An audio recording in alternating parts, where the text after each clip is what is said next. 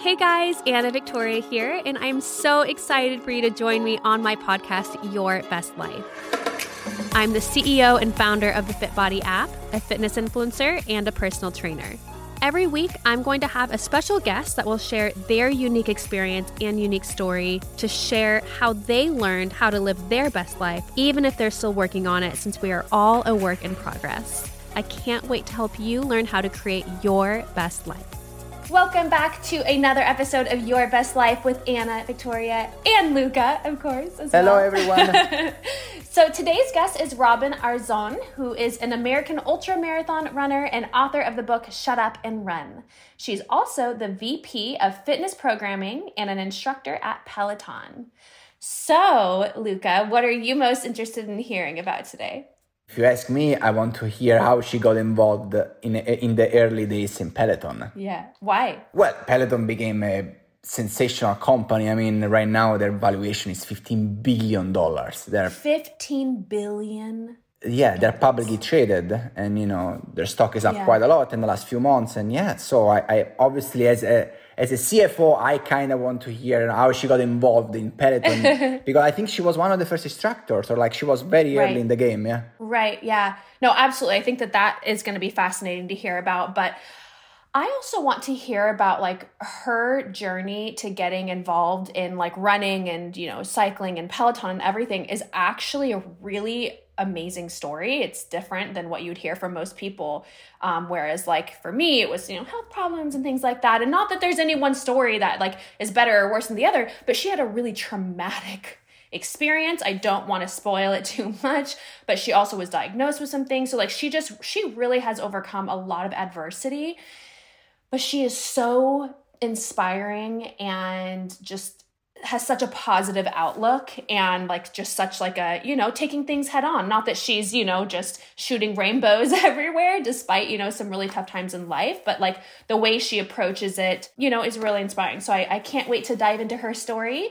Um, here is my conversation with robin arzon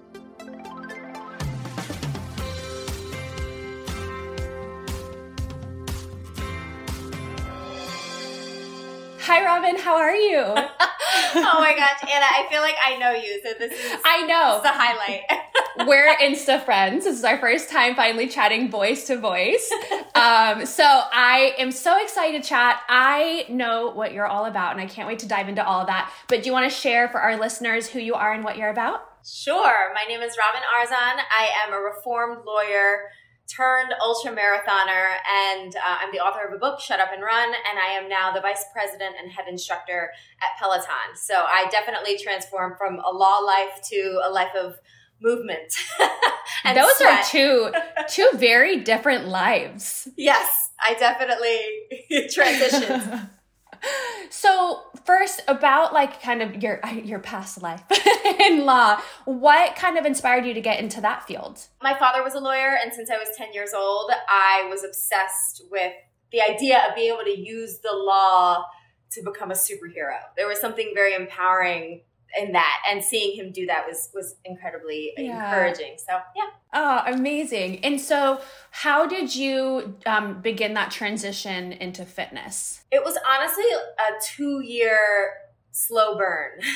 We see movies like jerry maguire where he like throws the books on the floor and storms out of the office. It's it's not like that in reality for right. most people. But I was falling in love with running and I'd never been an athlete. I was completely petrified of anything related to athletics growing up. Um, so during law school, I started running and that I kind of ran, I literally ran out of a law career, but it was when I was a lawyer that I would count down the days until I could go for my run or go to a spin class or go to Pilates or go to yoga. And I thought, gosh, I'm living for like 45 minutes a day. Right. That's that can't be right. So that that two year process started, and it was slow. It started with a curiosity of how I could pay my rent with doing something yeah. I loved, and then it, it mushroomed into into a lot more. And you said that growing up, you were terrified of anything like physical fitness. So, how old were you when you started getting into fitness? Honestly, like 21.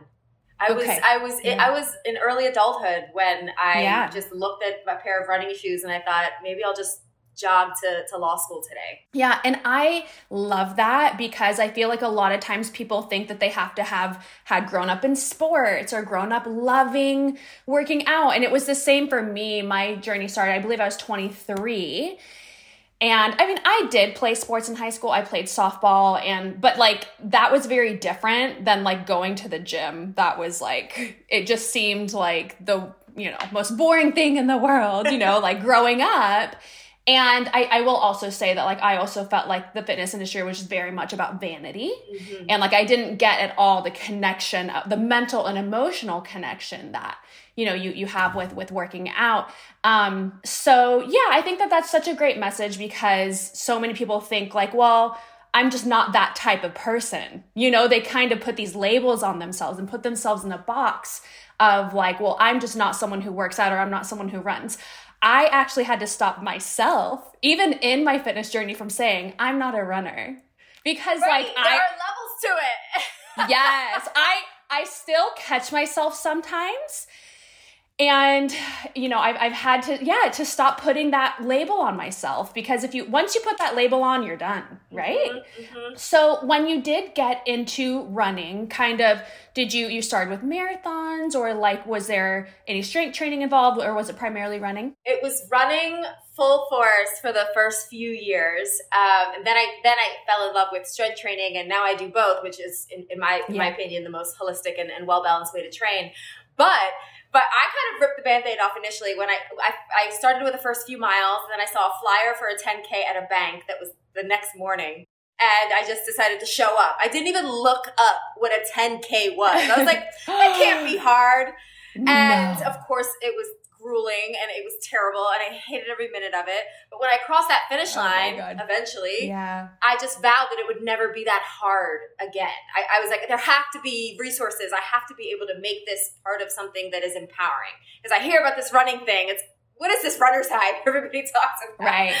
So I started right. with a 10K and then I signed up for a half marathon marathon 50 milers 100 miler and that was kind of my progression. But it definitely was challenging at first. Like it wasn't i wasn't immediately in love with running. I had to fall in love with it. Got it. Okay. So for someone who i would consider myself a who used to think of themselves as not a runner but still does not like kind of I, it's not a part of my routine but I would like it to be. I mean, okay, I'm currently eight months pregnant. So once baby is here, post baby. once baby, yeah. yes, post baby, what advice would you give to someone who's wanting to incorporate that into their routine? I tell folks to go start in minutes, not miles. With, with all the technology mm. we have available to us, it can feel really paralyzing to be like, okay, what's my pace and how far do I have to go today and what's my training yeah. plan?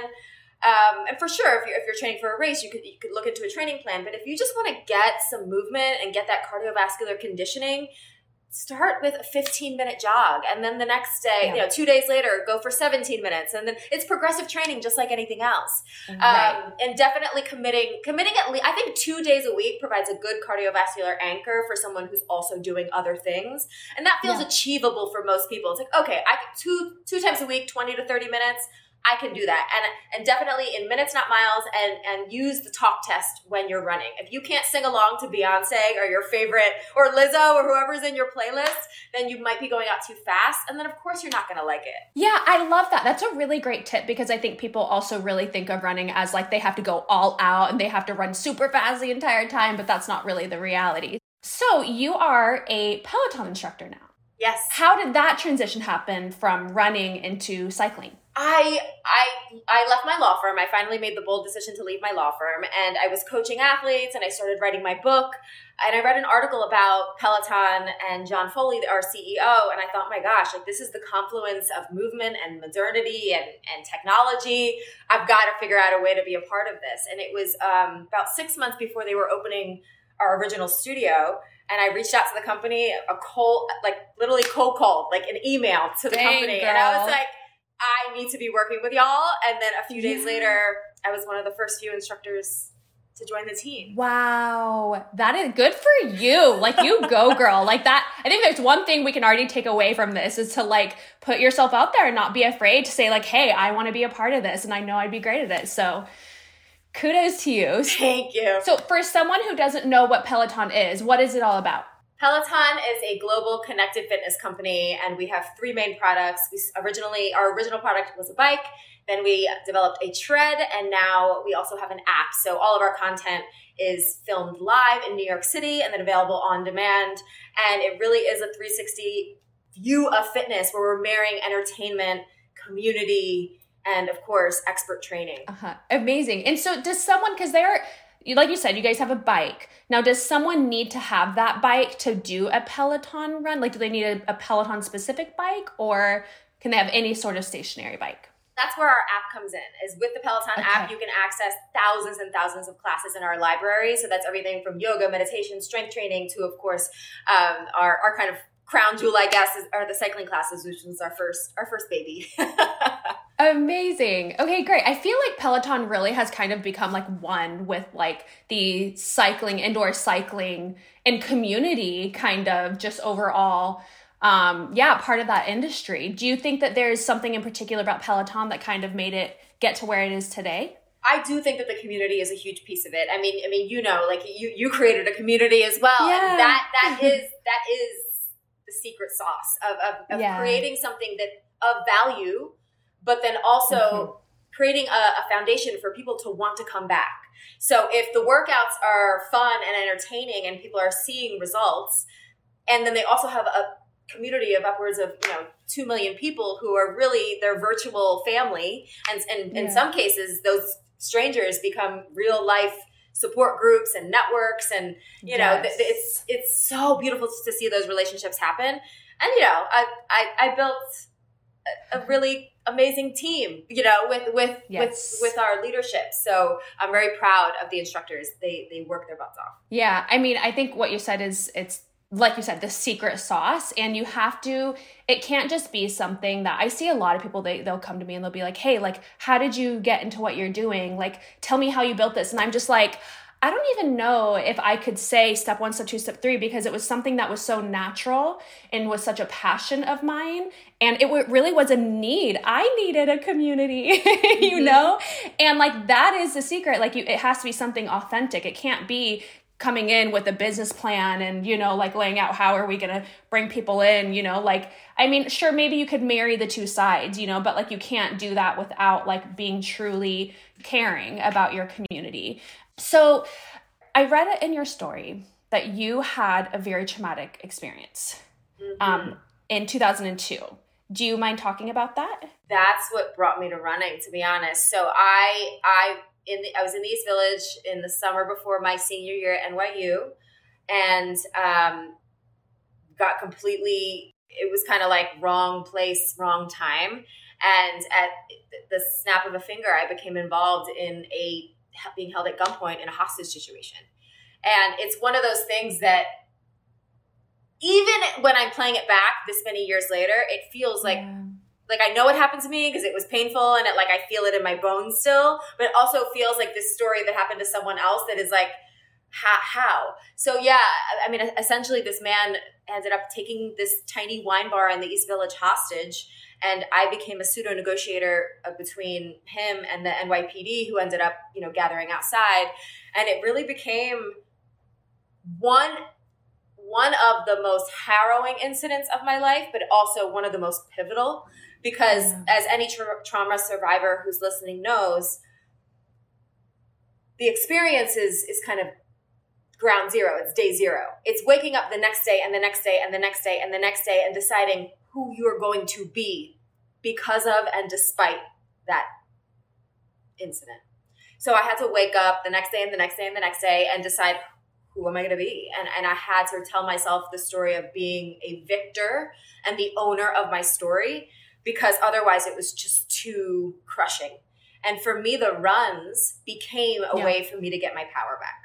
I can't even begin to imagine the i mean just overall experiencing them but like you said the trauma the waking up day after day after day um and i read that you said that sweat is is uh healing so how what what was that like for you movement is medicine yeah. And I didn't know. I think I, well, you know, it's all about the storytelling we tell ourselves. You say, I'm not a runner. Mm. I'm not a, or runners who say, right. I'm not a strength, tra- I don't do, use weights, you know, whatever yes. it is.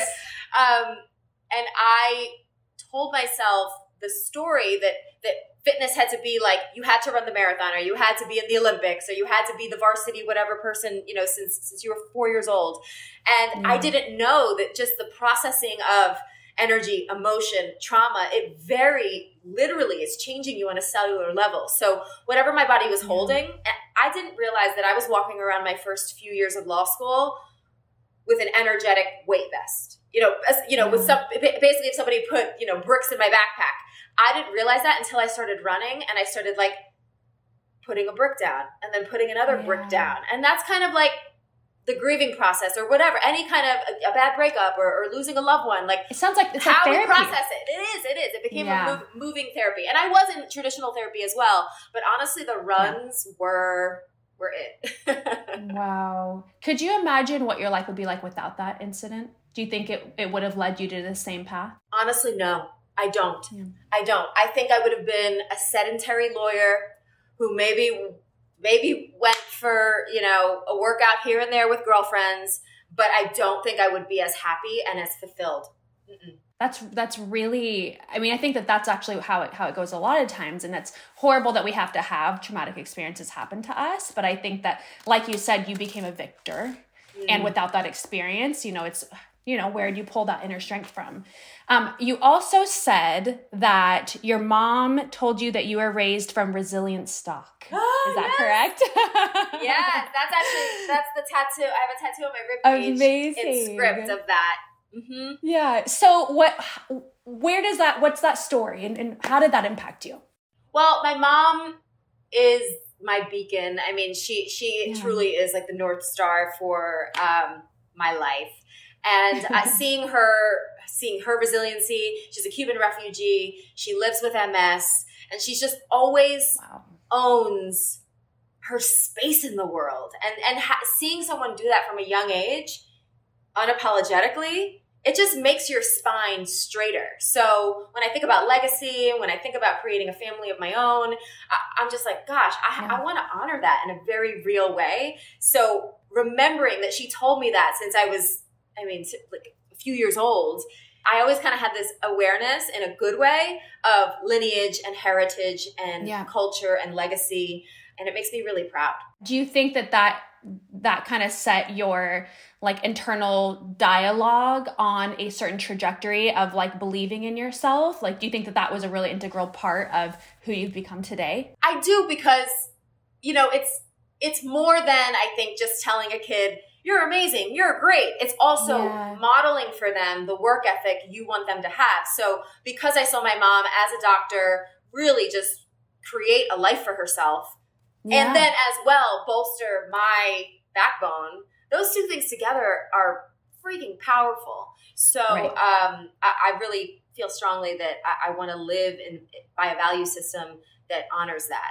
So the, yeah. the, the hustler's oath is kind of something I take seriously. Yeah, beautiful. and speaking of starting a family, so you went through your own egg retrieval kind of IVF journey. So I can did. you tell us a bit about that as well? Last summer, my husband and I froze embryos, and I w- I'm so grateful actually for people like yourself who were so honest about their stories because it is possible to approach these very, sometimes very, very difficult fertility conversations from a sense of empowerment. And that yeah. is how I went into it. It was like, just give me the information. I want to be informed. I'm going to build yes. my team, and then I'm just going to do it. And yeah. um, thankfully, that that that you know, it, it, went really well and it was successful. But it, it there's a lot of fear based information out there. And I yeah. went down the rabbit hole like most people do of like blogs and comments and Reddit threads, and I was like, oh my gosh, like I'm never like. What were you reading? I was just reading. I would just Google like, oh yeah, for you know, fertility, you know, whatever stuff. Like I would just Google, and yeah. I'd be like, all right, I'm screwed. No, no, there's no luck for there's no right. luck for me, you know. And right, and and it's so unfortunate because yes, we should be having like you know fact based conversations with our medical providers, but it doesn't. We should be spiraling. We should hold on to what we can control, and that is what I focus on. Yeah, I think that there's there there should be a good balance of like um expectations of, you know, like what that process is like. And this can apply to anything, you know.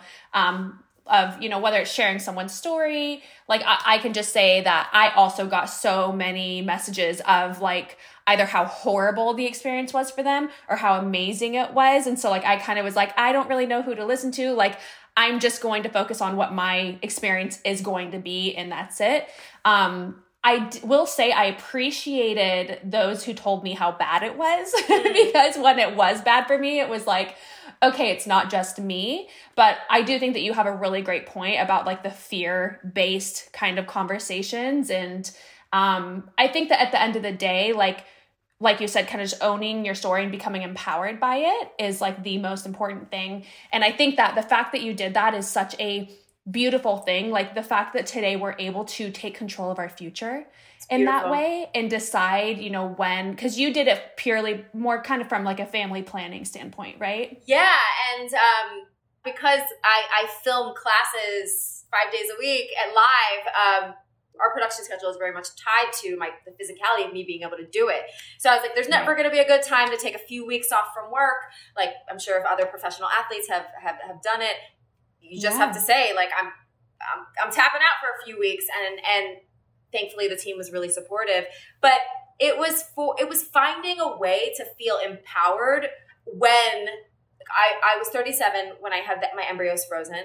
And you know, you're hearing all this talk of like, oh, you're never going to be able to have kids, and time's a ticking, and then and all that stuff. And it's like, okay, yes, we have biological realities, but I, I couldn't spin out. I just had to own what what I could of the process, which was freezing embryos with my husband to to at least encapsulate, you know, my egg health at a certain point of time. Yeah, absolutely. And you just mentioned that you so you film live cycling classes five days a week. Mm-hmm. That's a lot.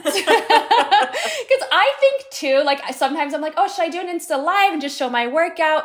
Like sometimes I'm like, oh, that's a lot of expectation to like hype people up. And like some days, some days I have that energy, some days I don't. So do you have that energy five days a week? I do. I do. I do remarkably. Um, you know, it, yeah. it, it is kind of like a it's like a live TV experience, yeah. right? So being, I mean, you know, being on a fitness set, and producing fitness content is yeah. exhausting. So it's not usually cumulative. You know, we're not usually doing like seven hours in a row, but right. when you sprinkle it out, it is kind of that the red light's on, the camera's on, I am holding yeah. space to be like inspiration and all that stuff. And of course I love it. But it takes yeah. it takes a physical toll for sure. and I think mental. I think what people don't realize is a lot of times it's much more mentally exhausting than physically. Mm-hmm. I experienced anyways.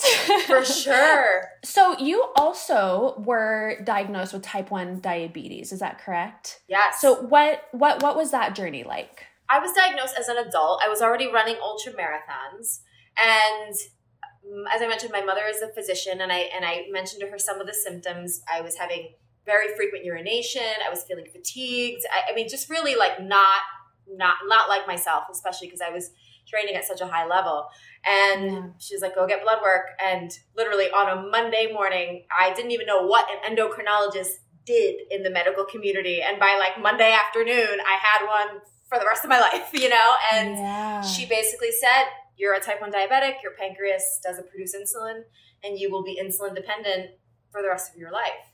Um, so folks are often familiar with type 2 which is a, which is also insulin resistance but can be aided with you know changes in diet and exercise whereas type 1s um, again the pancreas doesn't produce insulin and that's where the insulin resistance comes from so we need um, technology or shots to provide our bodies insulin and um, I'm going to admit right away, I'm not that educated in the area of diabetes and the difference um, between type 1 and type 2, but I, I think uh, it is that type 1 is where that's you were born with it, correct? Like that was, or can you, and the type 2 was more somewhat lifestyle, um, a result of lifestyle. Is that correct, or what? What are the differences? That's yeah, that's that's largely correct. So it used so type okay. one used to be called juvenile diabetes because many folks who are type one Diabetics have been so for since childhood, but folks like me were diagnosed in adulthood.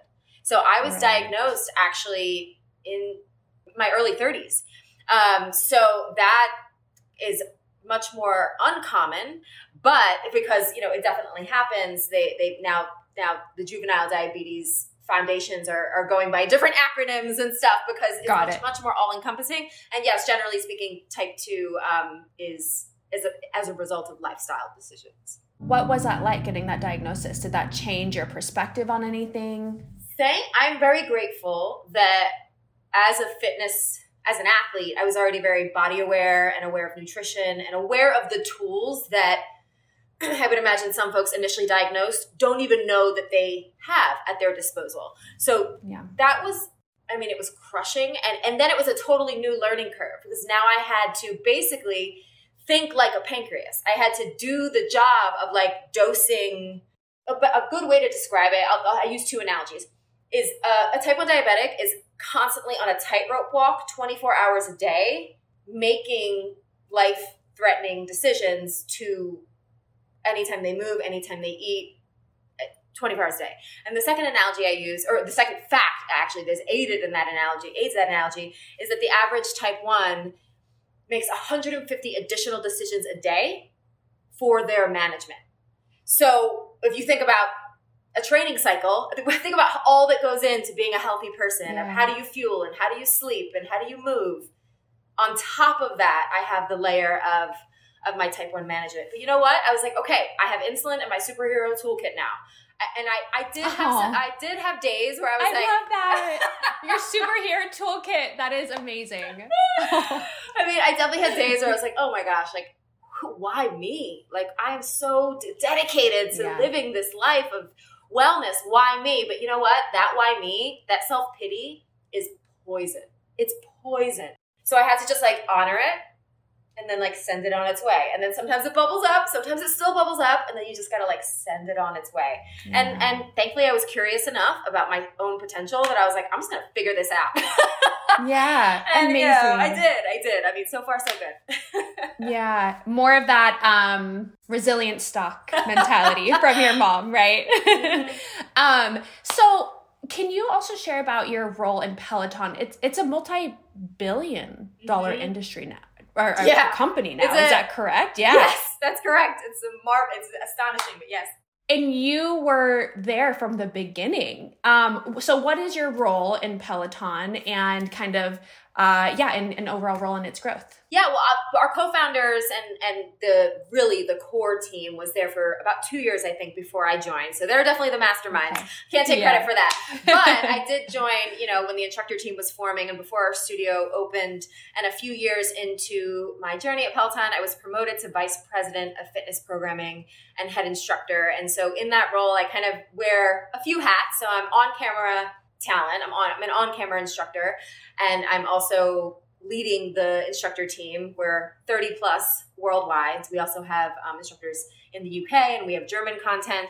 And it's a really interesting marriage of um, kind of a fitness authority role, but then also a creative role, working with our production team and working with our content strategy team and our chief content officer, Jen Cotter. And it's so multi-layered, honestly, most days that that the it would be a very long answer to your question, but it's Yeah, part right. part of it is like is is is fitness instruction and authority, and the other part is kind of fitness TV.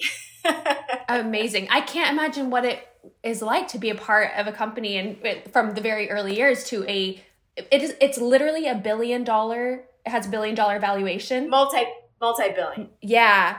And stock is up a hundred percent already this year. Wow. I can't speak on the stock, but I'm very Yeah. proud of the company.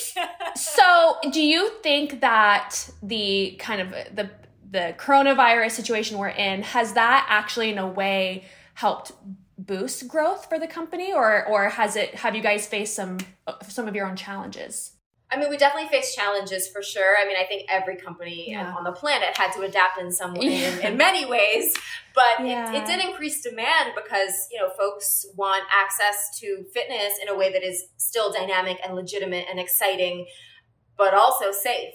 And and we Yeah, right. we are innately socially distanced in what we do. So Yeah. that that that enabled us to continue rocking. But the infrastructure was there. I mean, that's the thing is Right. world events might happen, but if you don't have the right team, if you don't have the right members, it doesn't even matter. Right. Yeah. And I, so, you know, I have an app as well, the Fit Body app, Mhm. and we kind of saw similar, like, exponential rapid growth in this time and it, i almost felt bad i almost was like oh my gosh like you know because of such a horrible thing going on in the world right now you know we're, we're doing great you know yeah. but at the same time i'm so happy that such a platform whether it's you know fit body or peloton or so many others exist For to sure. allow people in this time to still have an outlet to not just work out and take care of their body, but take care of their mental health. Absolutely. Obviously, it's something that in modern history, it's a it's a first for us, and you know, just kind of the, the effects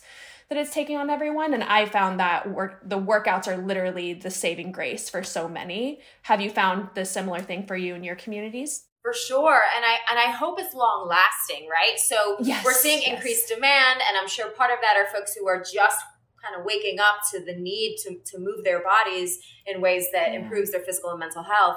But I hope, you know, whatever the new normal will be, that yeah. folks are taking that piece of it with them, right? So as we become yeah. busier and as kind of our days are, are, are we're not as appreciative of um, the little pockets where we get to move uh, because just it's fragmented and we get busy.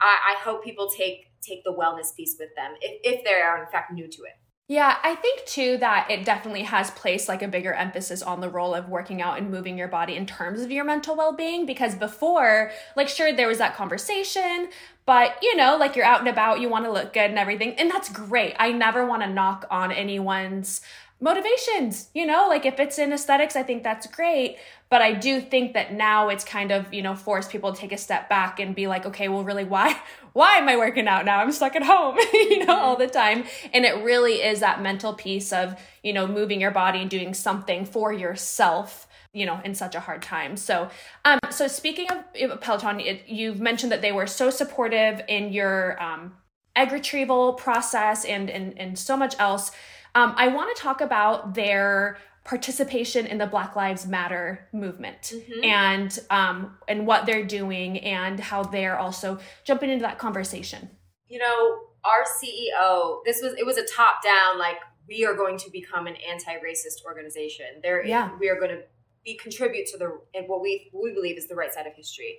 And I yeah. am far from a social justice expert, but yeah. I know what my values are, and I know what Peloton's yeah. values are, and and we we you know made a made a donation to the NAACP initially. You know, within the first um, few days of making the announcement that we would, of course, we're in support of Black Lives Matter, but it goes beyond that. I mean, it's it's kind of from small workshops to with access to um, different areas of our company to much broader proclamations and commitments to not only our internal staff but also um, you know our members and the artists that, that, that, are part of our community. So it's a very multi-layered and complicated conversation, but it yeah. starts with the top down of saying this is our value system, and then what is the work we're going to do in order to support yeah. it.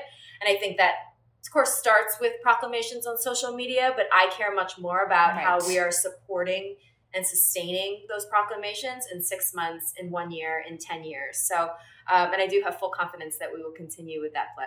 Yeah. And since you're a part of the, uh, would you say the executive team on Peloton? Sure. I'm, I'm junior, but yeah. right.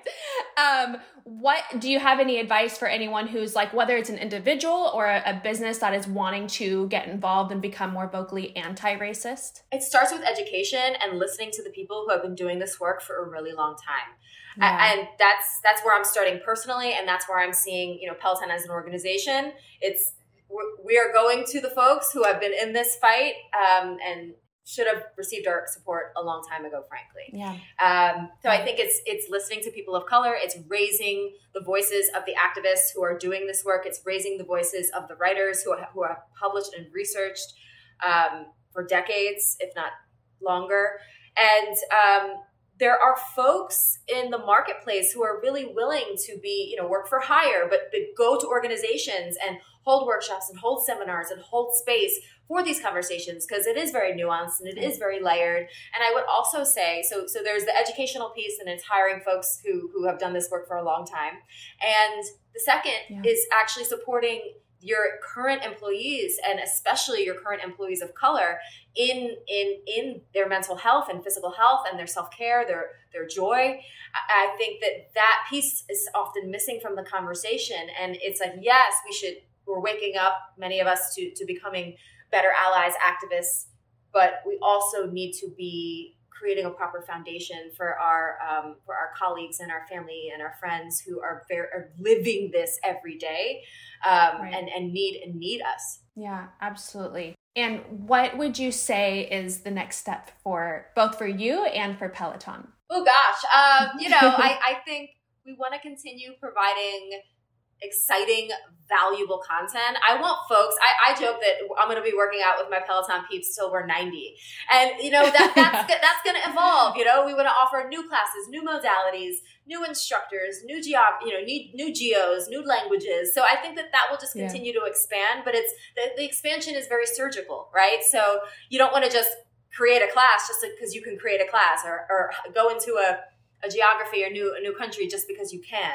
We want to be thoughtful, um, and, right. and we're so proud of what we. Just similar to what you what you were saying is you're so proud of what you created because it was thoughtful yeah. and it was truly from your value system and your heart, and people can smell that from a mile away. So I think the future is global expansion, but uh, you know, yeah. but, but thought, thoughtful global. Thoughtfully, global, yeah, I love that. Amazing. Um, so the name of the podcast is Your Best Life, and the main message I want to I want to drive home is that there's that doesn't exist. You know, there's no such thing as one best life. There's no manual or handbook of what to do, but each of us have different experiences, whether they're traumatic or super inspiring, um, that have allowed us to you know live our best life. So if you had to think of one piece of advice or thing that allowed you to live your best life, what would that be? Oh, um, it would be. I always go back to one question: Why not me?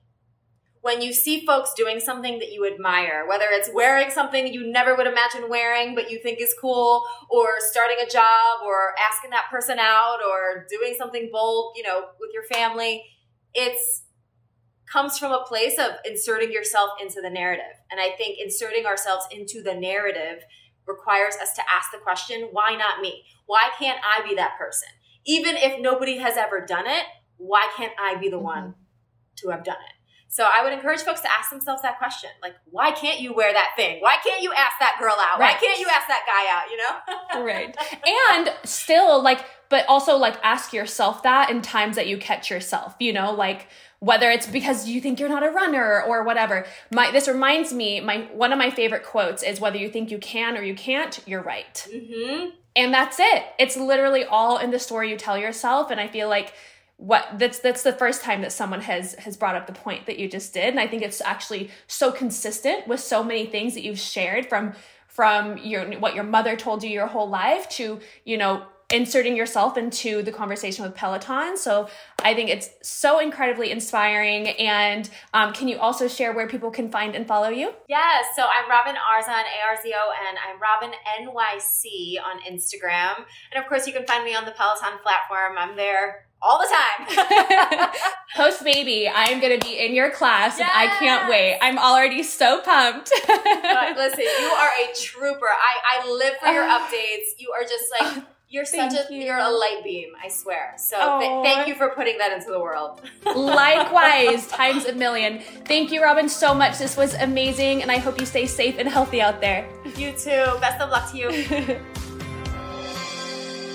that was my conversation with Robin. Um, Luca, what did you think? I mean, I can't even imagine being held as a hostage. Unbelievable. My mind can't even process what it was like she was the middle person between him or the person and the police like that's some real trauma i mean i would be yeah. afraid to go back into a bar like I seriously know. yeah well and i i love what she said though about becoming a victor you know yes. and her kind of controlling her story from there on out and like i said it's unfortunately there are time a lot of times actually i think not that it takes being held hostage but just really not great life situations that are what define us and or I don't want to say define us, but they make us who we are. Yeah. And how you approach that is what will define you. So um so aside from that, how about the 15 billion dollar valuation in that whole side of the conversation? Honestly, it's, it's astonishing. I mean, they definitely were able to anticipate what the market yes, wanted. Exactly. You know, people really wanted remote live classes as well and yeah. they did that and they actually you know uh, they were able to create a great product and and now they're public and you know the valuation is incredible crazy i think that you know because you know i used to do flywheel because yes. in la we had a flywheel studio literally downstairs in our apartment so yeah. like can't get more convenient than that and i loved it um unfortunately they closed i mean i believe almost all of their locations. I was very sad to hear that, but I think that the reason why Peloton has been so successful in comparison is because of more of that digital and virtual kind of business model and and product offering, you know. Product offering and Robin was the community aspect to it. Right. You know, oh, more like a digital percent. digital community aspect to the Peloton product that definitely yes. like a, it's just a winning product, yeah? Yeah. Absolutely. Uh, yeah. What about uh, recording five oh sessions gosh, every no. week? Five live sessions, which is like uh, you guys. I am going to tell you right now. I have no shame in admitting this. That that's that's not me. I could not do that. You have to have the certain type of personality, and it reminds me of um, one of my best friends, Kasha. She's like Robin. She's they're hype women, and you have to have that special something to be able to do that day in and day out. I have it like two days a week. you know, five days a week is a lot. So I give her serious props for that. But you know, like we were saying, kind of connected to the community aspect, like you have to have that. You have to have that passion. Like you can't fake it. No, and otherwise people I will totally know. 100%, yeah. Um, so yeah, all right, guys. Well, I can't wait to hear what you thought of this episode. Let us know on Instagram or in the Facebook group what your favorite part was, and we will talk to you guys next time. And that is it for this week's episode. If you enjoyed it, I would love for you to share with a friend, spread the word, and help us grow our tribe. Please rate and leave me a review on Apple Podcasts, Spotify, or wherever you listen. And make sure you subscribe so you don't miss out on new episodes each week. You can also follow us on Instagram and join our Facebook group, both under the same name, Your Best Life Podcast, to keep the conversation going. You can also send me an email at yourbestlifepodcast at gmail.com, and you just might be featured in a future episode. Your Best Life is a Gallery Media Group original production.